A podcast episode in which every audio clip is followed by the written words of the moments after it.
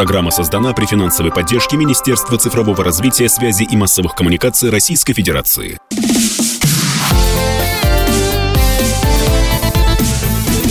Доброволец.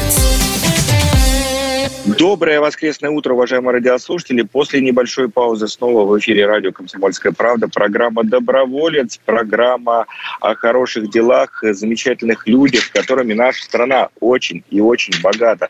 А сегодня мы говорим про такую интереснейшую тему, как туризм. И туризм необычный, а для людей с особенностями.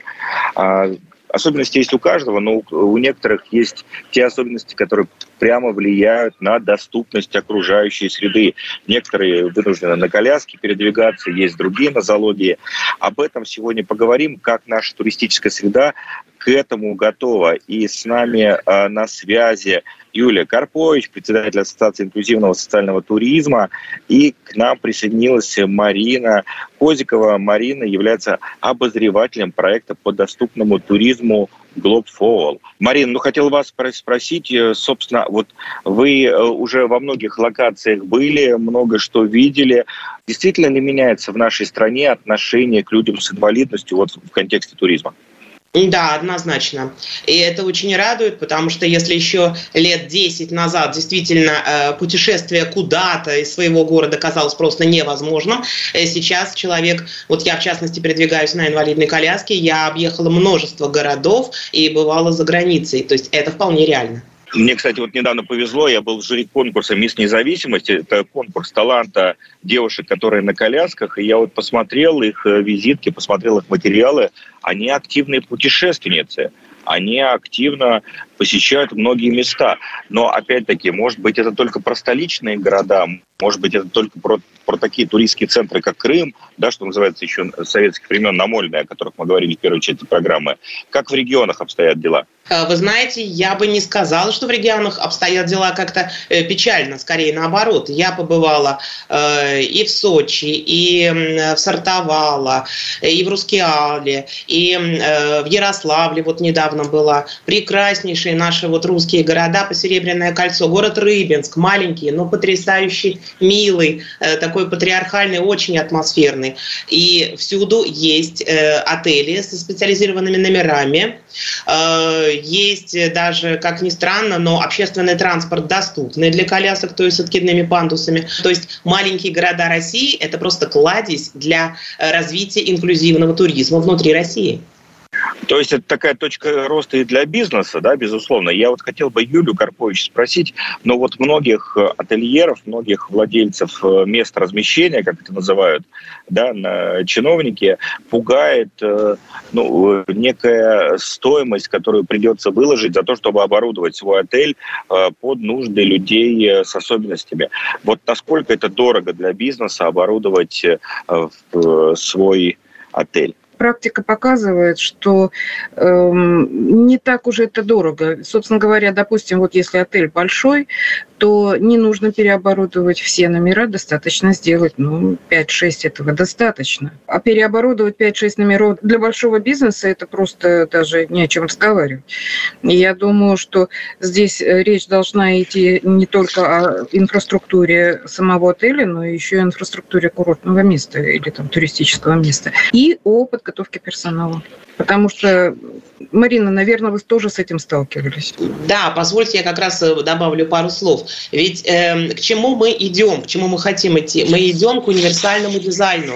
То есть это не значит, что номер, оборудованный для людей с инвалидностью, это какой-то специальный номер, куда могут селиться только люди на колясках. Нет, это просто широкие нормальные двери, широкая ванная комната, а нормальные обычные кровати, нормальные столы, тумбочки. То есть туда может заселиться любой человек, туда может заселиться целая семья, соответственно, если номер это предусматривает. То есть мы идем к универсальному дизайну, то есть доступный для всех. Инклюзия — это не какой-то гетто для инвалидов, созданное специально. Это то, чем могут воспользоваться все, как люди здоровые, так и люди с особенностями здоровья. То есть это поистине равенство и свобода для всех. Как говорят врачи, нет здоровых, есть недообследованные. Да, поэтому... Мы это называем условно здоровые. Вот-вот. Ну что ж, хочу спросить еще, конечно же, про те регионы, которые, вот на ваш взгляд, являются топ по доступности. Можно таких выделить, Юля? Конечно, Сочи и район Адлера, Красная Поляна, то есть то, что строилось уже к Олимпиаде, даже с учетом требований. Там, конечно, тоже не без огрехов, но даже не сравнить. Но, на мой взгляд, на втором месте это Саки, Крым, как ни странно, вот, потому что город полностью доступен, это, ну, так исторически сложилось. Вот. Ну, а на третьем месте, на мой взгляд, это Москва, но это мое субъективное мнение. Потому что в Москве не везде можно попасть, нет той свободы, которая, допустим, есть вот у человека на коляске в Саках и в Адлере. Я не говорю о всем Большом Сочи, я говорю именно об Адлере. И именно о людях на колясках, потому что инклюзивный туризм гораздо шире. Марина, согласны? Да, абсолютно согласна. Я бы еще добавила, ну, естественно, мой любимый Санкт-Петербург, где я живу, он, знаете, во многих параметрах даже доступнее Москвы. Я была и там, поэтому действительно могу судить. Москва во многих своих парках, музеях просто прекрасно, изумительно. Но, например, тоже метро гораздо доступнее в Петербурге. Общественный транспорт в Петербурге очень хорошо развит. Это что касается больших городов. А так бы я добавила еще Казань, прекрасный город. Он, конечно, стоит тоже на холмах, но прекрасно надо по нему передвигаться на коляске.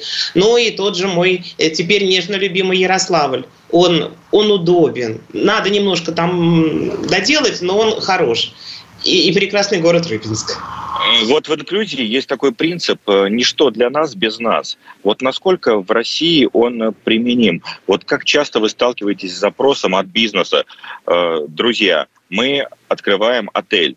Могли бы ли вы приехать, посмотреть, насколько он удобен для лиц, которые используют коляску, да, например? Вот насколько вы с таким подходом сталкиваетесь? Он стал вообще появляться в России или нет? Да, я бы хотела сказать, что он стал появляться, но, к сожалению, как всегда бывает, далеко не везде и далеко не должным образом.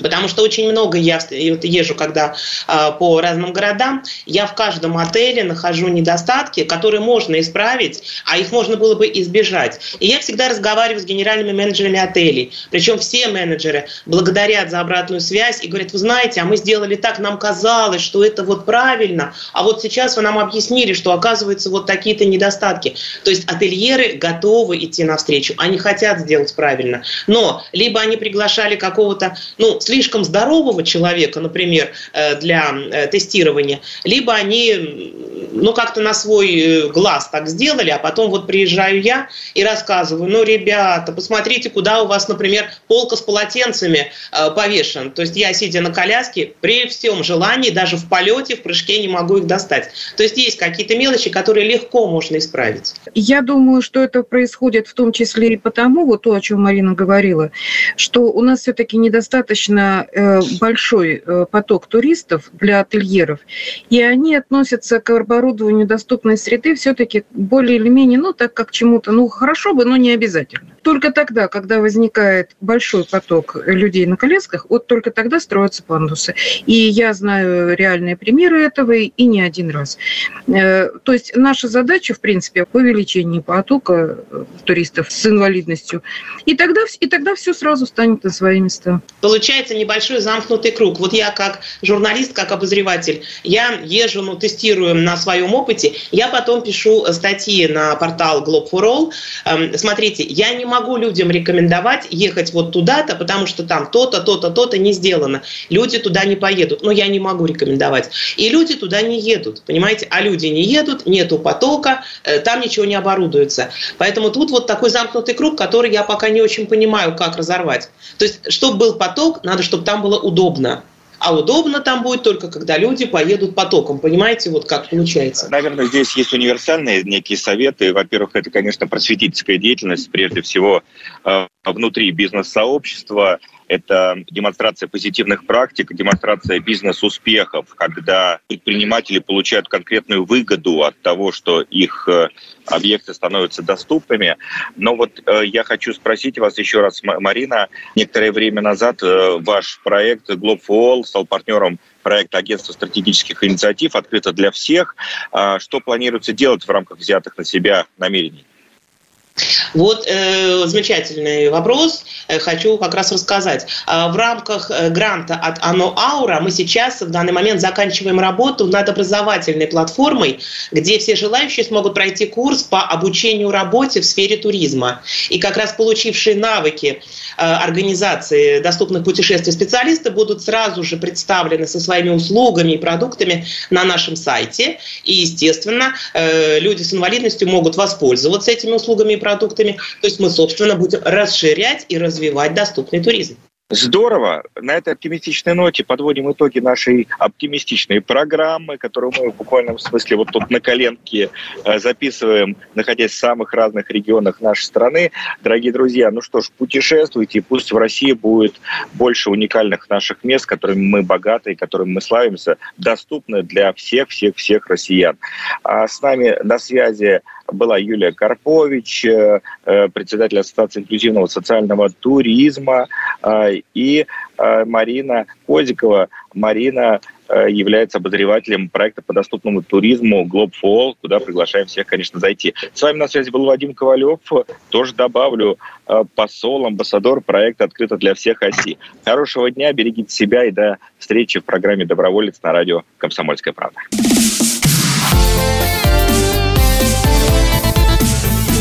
Доброволец. Программа создана при финансовой поддержке Министерства цифрового развития, связи и массовых коммуникаций Российской Федерации.